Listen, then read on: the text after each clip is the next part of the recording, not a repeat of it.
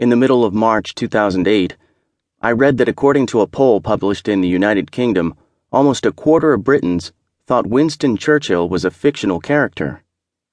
At that time, I had just finished a draft of a novel about the February 23, 1981 coup d'etat in Spain, and was full of doubts about what I'd written, and I remember wondering how many Spaniards must think Adolfo Suarez was a fictional character, that General Gutierrez Mellado was a fictional character, that Santiago Carrillo or Lieutenant Colonel Tejero were fictional characters.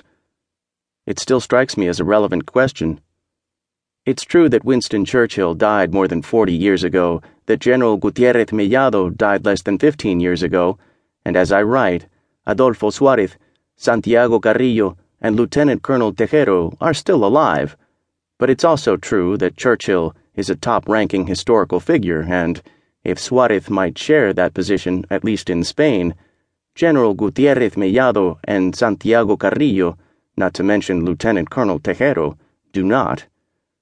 Furthermore, in Churchill's time, television was not yet the main fabricator of reality, as well as the main fabricator of unreality on the planet. While one of the characteristics that defines the February 23rd coup is that it was recorded by television cameras and broadcast all over the world.